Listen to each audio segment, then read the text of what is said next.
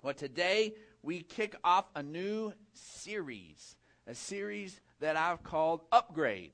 And uh, I think that's a, it's a common term. We all of us can connect with that.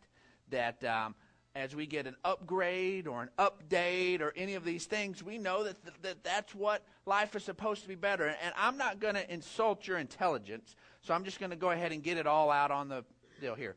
This is basically a continuation of the last series filled. The same scripture we launched all the time there is here, but there are some more concepts that I wanted to talk about. So, guess what? We're going to be talking about John 10 10 for another few more weeks. And so uh, I just wanted to let you know. And I also wanted you to know that, yes, in this next sentence that I wrote, three sen- this next phrase, this is what we're going to look at. It's three sentences, and we say the word life five times. Let's pay attention to that. Okay? Jesus is the life giver. He gives us eternal life, and, and, as we trust Him, He brings new life into every area of life. It is a complete life upgrade. This is about life. That's what this is about. If people were to say, you know, what do we, what do we, what can you summarize Christianity? Well, the first L word we would come to is love. Absolutely love. But you could also say that Christianity is about life. It's about life. It's about us stepping over from death into life. That's what happens whenever we become new creations. We become alive in Christ. And so we're going to be looking at what this is because John 10:10 10, 10 is the ultimate upgrade scripture ever. The thief comes only to steal, kill and destroy. That's the opposite of an upgrade. That's that's that is an absolute destruction. That's that's things going going south in a hurry. And I have come that you may have life and you may have it to the full. I like the way the message translation puts it. John 10 10b, the last part of it says, I came so they can have real and eternal life. Remember, we talked about that citizenship in heaven thing. Real and eternal life, more and better life than they ever dreamed of. This is actually bigger.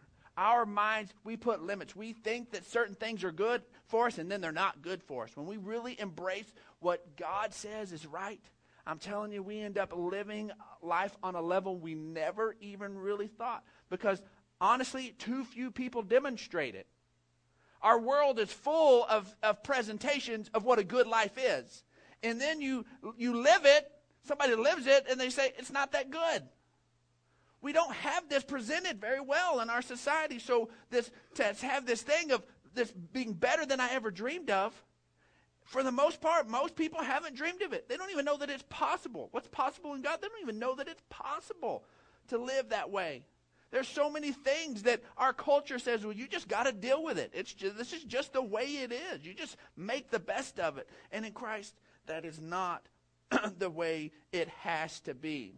Now, with this upgrade, if you get some updates on your phone, anybody has an iPhone or any of that, you have your little your little app. So every once in a while, your little your little uh, app thing will say that you got a bunch of updates. Well, you look at your update, and if you get uh, you know you have like a little Twitter update, and there's a little Twitter apps, then you'll pull it up, and it'll say what's new, that there's going to be more of something, but then also down at the bottom it says what it fixes. There's going to be less of something.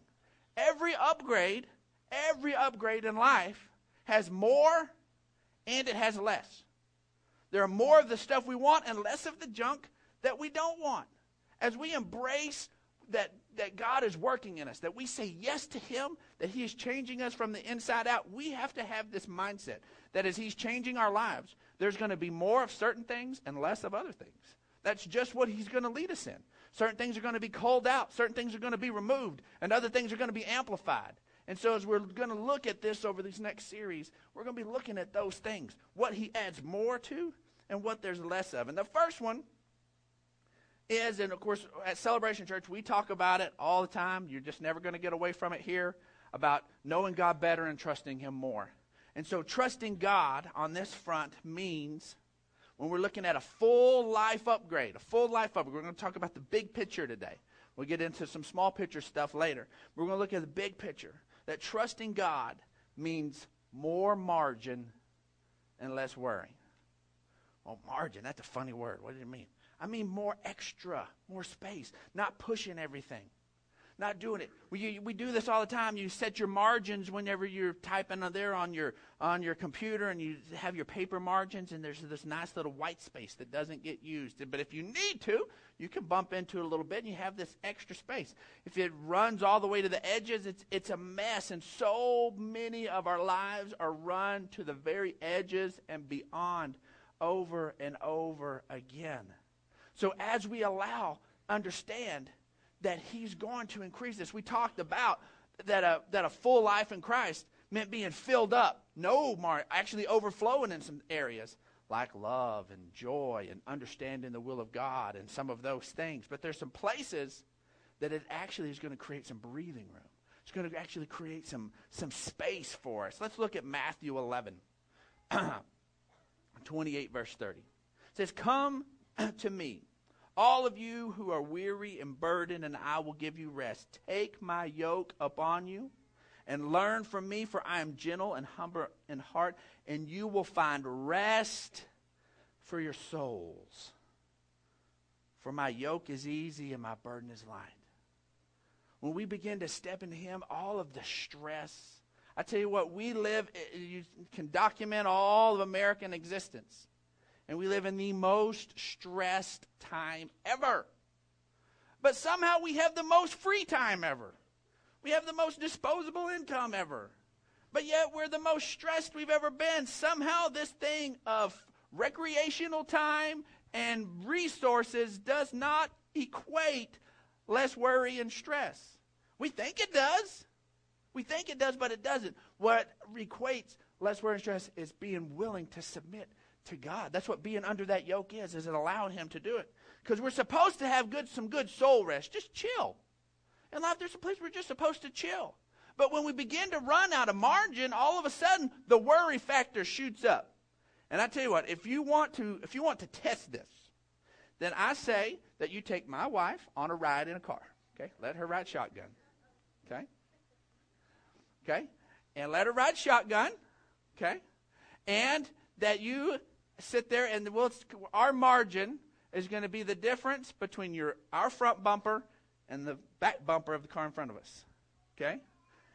And as you get closer and closer and closer, you get a nice margin.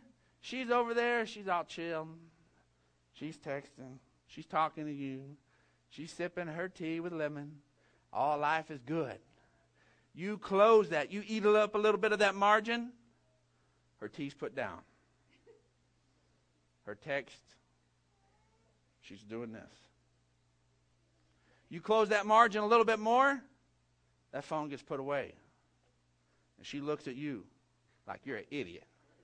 She don't say anything yet.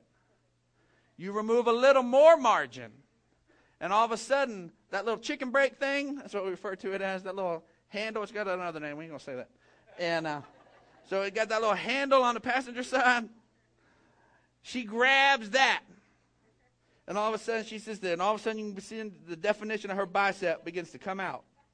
You take a little more margin out, and she begins to ply a brake that does not exist.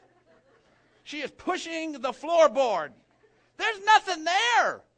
She is doing it. She's doing this mess, and she's arching her back, and she's like, she's in the exact wrong position if it was to actually have an impact. I mean, she's going to go from 5 3 to 4 3 like uh, instantly. and so she's all like, and then finally, if you get, uh, close the margin a little bit more, I mean, her pulse is hitting it. She's going, she's finally going to just, she's not going to be sweet about it. And she's going to tell you to apply your brake. She's going to let you know you need to back up. And she does, she hates it. She hates late breakers. People that are sitting there talking and people that apply their brake. And you know what a late breaker is? Somebody applies the brake later than you. That's all it is. So if you don't apply the brake when she thinks you need to apply the brake, well, I'm telling you, you can what? But you you let up, you get a little more margin in there. Put a little more, the handle gets released, blood comes back to her fingers. She starts texting again. Life's all good again. Get a little more margin. All's cool. Am, am I telling the truth, baby? I am. She hates it. She hates late breakers. She hates that. And I tell you what, you sit there and she rides with you and you're a late breaker, You go somewhere else together, and she'll go, I'll drive. So if you go anywhere with her and she volunteers to drive, you know why. You know why. But there is, there is this thing, this direct correlation in our lives between margin and worry. When we get up to it, you can hear it. Some of you heard it this morning. Some of you heard it this morning getting ready for church. At at 9:35, one of you, the parent that was the person, the member of the household that's on time was cool at 9:35. 9:40, began to say some things. All of a sudden 9:50, I saw some of y'all come in at 10 after. There was somebody in that household going, "Seriously?" As the margin diminished, the stress level went up. It just does. It just does. And it happens, folks, in every area of our life. We, God's wired us this way. He knows it. He knows we're wired this way, and that's why His Word is full of things that teach us to have some space in our lives. And in that place is a place of trust in Him. We're going to look at this word rest right quick. I want you to just throw this up on the screen. You should have it in your up there. And um, this, when we look up the Strongs of this, when you look up the, the, this, this, this Greek word, it says to cause or permit one to cease from any movement or labor in order to recover and collect his strength. I'm telling you, that is the direct opposite of when my wife, whenever she's in a, in low margin spot, she is not at rest. She's not at this place. There is there's movement, there's labor, even when none is necessary. And we do that. We do that. We do that. It is this, folks, we have to be willing to allow God to grow this area of our lives. Let's look at Matthew 6. Let's look at Matthew 6. We're going to start verse 31. It says, So do not worry, saying, What shall we eat? Or what shall we drink? Or what shall we wear? For the pagans run after these things, and your heavenly Father knows that you have need of them. But seek first his kingdom and his righteousness, and all these things will be given to you as well.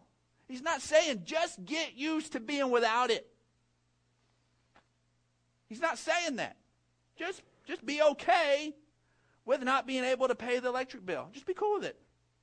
Just be okay that some days the kids are going to be sent to, to bed hungry. It's, it's just, just going the way it's going to be. No, he doesn't say that. He says if we'll seek him first, then all this other stuff that we get so worked up about, he cares about those things too.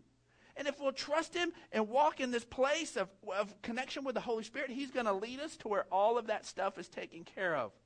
Now it's like, okay, so far I don't understand this whole margin thing. Where does this margin thing come from? Here we go. Let's look at verse 34. Therefore, don't worry about tomorrow.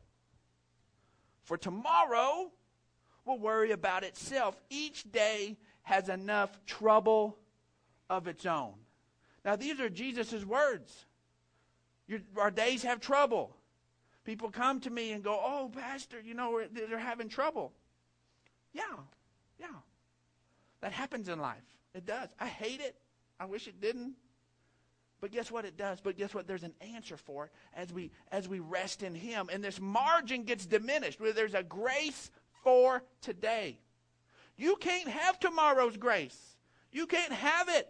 It's not there. You're not in tomorrow. So, what happens is when we have the grace for today to handle today, the provision of today, the, to deal with today's troubles, and we start grabbing from tomorrow and we start worrying about it, we push out the margin in our life and we fill up all of our days and all of our stuff. Well, I got to deal with this today, and then this is going to be tomorrow, and oh my goodness, and all, all these different things, and all these things just begin to run through your head, and all of a sudden you're just at your wits' end. And I tell you what, somebody says one little thing wrong and you're going to pop a blood vessel because there is no margin.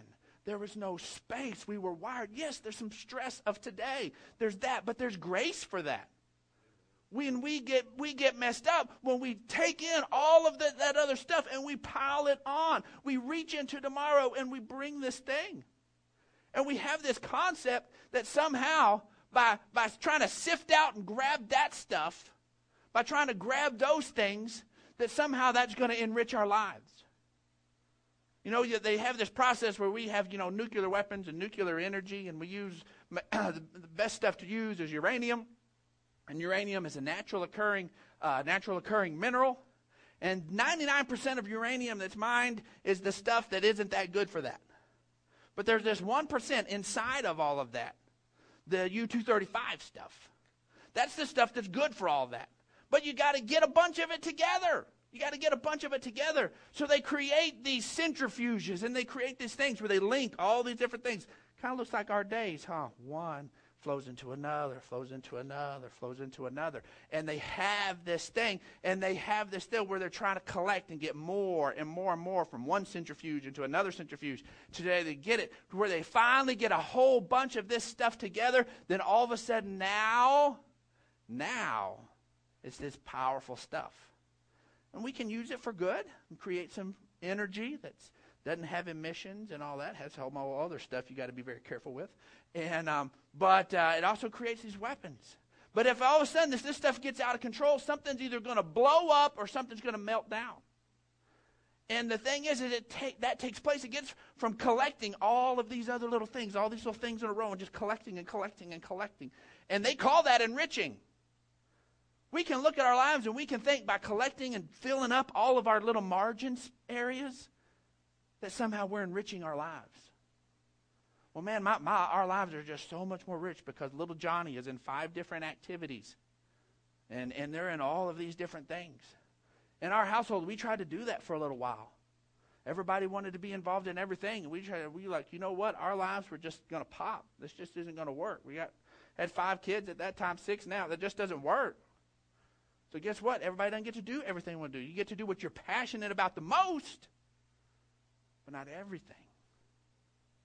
And we sit there and do that. We get to add more stuff, and I need this HD TV, and I need these different things, and we'll, we'll finance here, we'll do this thing, and we're gonna just gonna make our life enriched, and then we find ourselves pushed to the place that we're either gonna blow up or melt down. That is not the life that God has called us to do. We can't be doing that. We can't be carrying all this different stuff. God's called us to live this, this place of trust in Him is living in it day by day, walking in it day by day. And there are these different areas, and I want to look through these real quickly.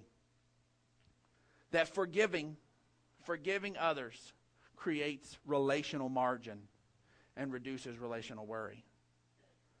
I tell you what, you deal with people and, and have to to deal with things. And yeah, there's a lot of times in relationships you can look at sometimes there's one big thing, this one big terrible thing that takes place. But most of the time, even prior to the one big terrible thing, there's a lot, a bunch of little bitty things that there was either never self forgiveness for or forgiveness extended on others. And then we have this phrase called as the last straw. And you're like, well, what are you so mad about? Well, they didn't pick up their towel and I'm done. Call the lawyers. I'm through with this. Woo! What happened here? Well, there have been a lot of discussions about towels and socks and disrespect, and I'm the only one that works around here, and all of these other different things. We begin to find these things, and it's a bunch of little bitty things that got that did not get true forgiveness given. And all of a sudden, because guess what? We're incredibly human and we're really going to mess up every once in a while. And when the forgiveness is doled out, it leaves that margin, it leaves that space and allows us to deal with things. But all of a sudden, when you run this to the edge and, like, okay, this is it, and you better never mess up on any front ever again, it's already done. It's already done. Because you're going to mess up. It's going to happen. So that's why forgiveness is so important because it pulls that back in and gives us this place. Matthew 18 says, For where two or three come together in my name, there I am with them. And most scriptures, most Bibles jump, like create a whole new paragraph right there. Most commentaries, 20 goes with the ideas above it, and 21 goes with the ideas below it. But I think it's pertinent for us to look at them smashed together. They were written smashed together. Let's look at it. For where two or three come together in my name, there I am with them. Then Peter came to Jesus and asked, Lord, how many times shall I forgive my brother when he sins against me? Jesus already said there's this special presence of God when we come together in unity. And then the next thing that Matthew throws in here, he's writing this after the fact. He's not, he's not sitting there a stenographer. He's not writing this real time. He's pulling together through the leading of the Holy Spirit these big ideas that need to come together.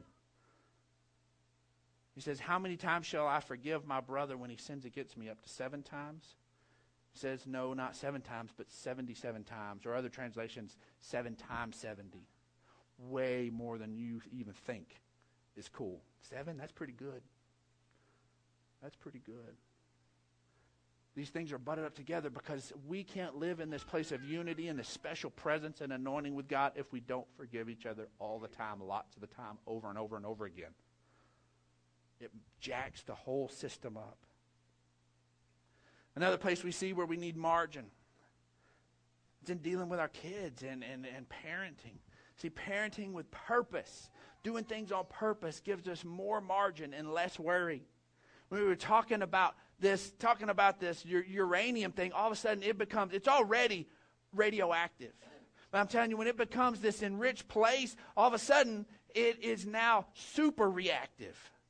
It's just majorly reactive. And so many times, if we're not parenting with purpose, then all we are is in this reactive moment. Something happens, I react. This happens, I react. This, and most of the time, when us parents quiet ourselves at the end of the day, most of our reactions we regret. Most of them. Every once in a while, we're like, that's pretty sharp on the fly. Good job, Pop. But rarely. Rarely does that happen. Most of it is you go to your child and go, ah, I'm so sorry. I'm sorry. I reacted that way. We sit there and whenever we begin to bring some purpose into it, we begin to have margin. We begin to build some, some boundaries. We begin to say, okay, this is what this is. This is what's I'm, this is what's expected. This is how I'm going to respond. It builds margin and it gives room for us to be able to deal as parents. Proverbs 22 6 says, train a child in the way he should go. That's purpose. This is where things, this is what the parameters look like. This is what's life giving. Kids go this direction, and when he is old, he's not going to return from it. It's going to take root, it's going to have an effect. It is. Another place we see is honoring God with our time gives more margin and less worry. And I won't go into all of these scriptures for time's sake. But here in Exodus one of the big ten. Back, remember back when we were they were living under the law. Thank goodness we don't live under that. But these principles right here, one of the first things he told the Israelites was to take a day off and genuinely rest.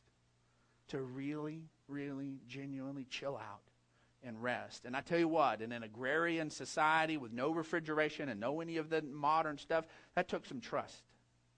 When you had to go and make it happen every day just to exist, that took some trust. And they just had to rest. They had to rest. Jesus had to finally recalibrate this in Mark chapter 2 and remind these, these people who were so intent on observing the Sabbath that, you know what, this was created. The Sabbath was made for man, not man for the Sabbath. Let's not take principles and, and, and choke the life out of them. They're supposed to be life giving.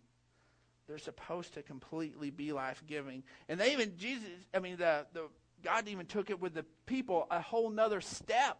And we see in Exodus 23 that they were to, to sow into their fields for six years, and then for one year, leave it alone. To take a whole year off every six years and take this rest year. Take this rest year. it is just mind blowing to our culture to think about that. And you leave it in the seventh year, let the land lie unplowed and unused. And then the poor among you, among your people, may get food, food from it. It wasn't that everybody was told not to work. They said, look, don't go plant it, leave it alone. And let the poor go and get what grows up, and the wild animals can begin to, to have their thing, and they're being taken care of. Do the same thing with your vineyards. And that we're going to see this principle translate right into this next to this next piece. Because here, what, where the provision for the poor, what, what God had set in place for the provision of the poor, some margin, it's still in place right there. Even when everybody else is chilling, it's like, okay, well, the poor still got to eat. We let them go and get it. Because the, the last place I want to talk to you about is that trusting God with our money is going to give us more margin and less worry. When we are freaked out, when we add the bills up and they don't match what we know is coming in, it can be a freaky place. For years, for years of our lives together, the first part of our marriage, we knew where we were supposed to be, what we were doing. We were employed on that vein. There was a certain amount of money that was coming in, and there was no way. You could not eat enough rice and beans. You could not live enough cheap. You could not do it to where you could create a household budget that our income met. It just didn't do it. That was where God had us. But we never lacked. So when we knew, okay, God, you, you, we're where we're supposed to be, we're trusting you, and He, for month after month, year after year, showed himself faithful to us. But you know what? That play, and we learned to not worry. Our margin was the fact that we were obedient to God. And that was our margin. He was going to take care of us. And God took such good care of us. It was amazing, amazing years period of our lives. But for the most part, and we're at a different phase in life now. Now you can add it up, and there's margin. And that's, that's a beautiful place to be as well. And that we have to recognize this. And what we don't want to take place, well, for time's sake, we're going to skip the video, guys. But what we don't want to take place is to have access to this full life and just and waste it on worry. Waste it on filling our lives with stuff we don't need.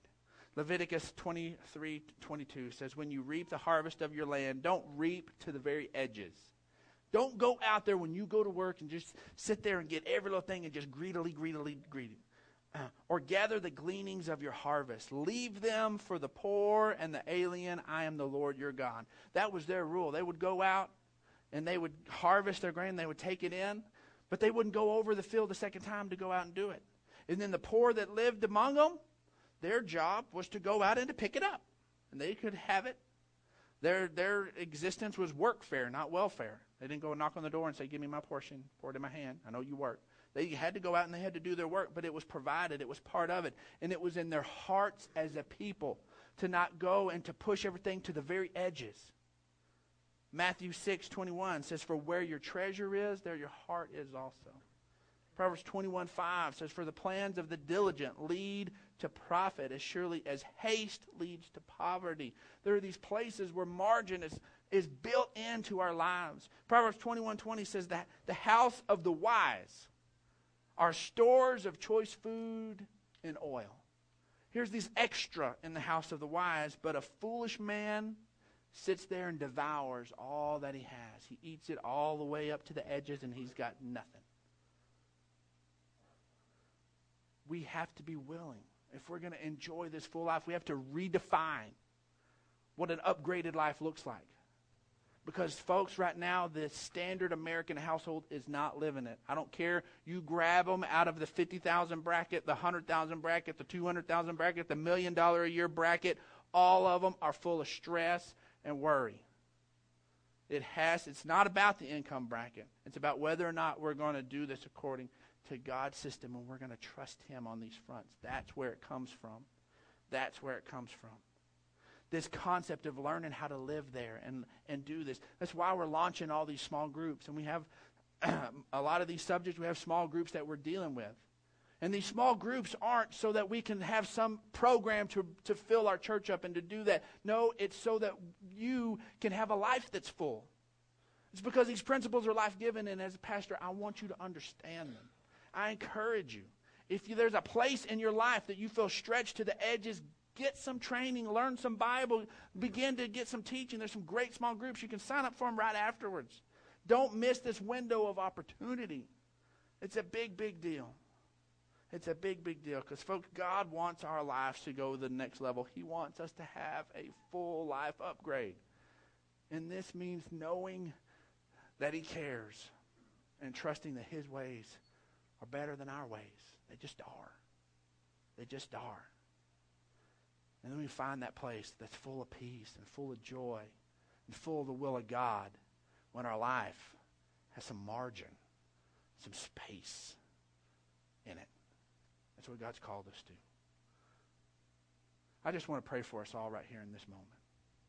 Heavenly Father, Lord, I thank you that you want that for us. You desire that for us. You don't want us living just stretched out schedules, Heavenly Father, and stretched out wallets. Heavenly Father, you don't want us living, Lord, with our relationships right on the edge all the time. God, you want to teach us to live in that place where your yoke is easy and your burden is light, to do it your way. Lord, it, it, it, requires us moving forward, Heavenly Father, but not in our own strength and yours, and letting all the other junk fall aside. Lord, speak to us this morning. Lord, if we've blinded to ourselves, Lord, shake that loose and let us see where we really are. You want us to move forward way more than we want to. Lord, let us see. Let us see what's going on. Let us see where we're, where we're stretched to the limits. And Lord, let us embrace your truth and change in our lives for real. God, Lord, I pray over every household. Lord, I just pray a freshness, Heavenly Father, a fresh desire, Lord, to, to say yes to you on every front. Lord, that you would have us to be a, a low stress, high impact people. Lord, that your love and your forgiveness just flow in our lives. Lord, we just I just speak that over them. While everybody's heads are bowed and eyes are closed, if you want to say yes to Christ, what I was talking about at communion, where he took it all, if you want to say yes to that and embrace that, I want you to just raise your hand right now.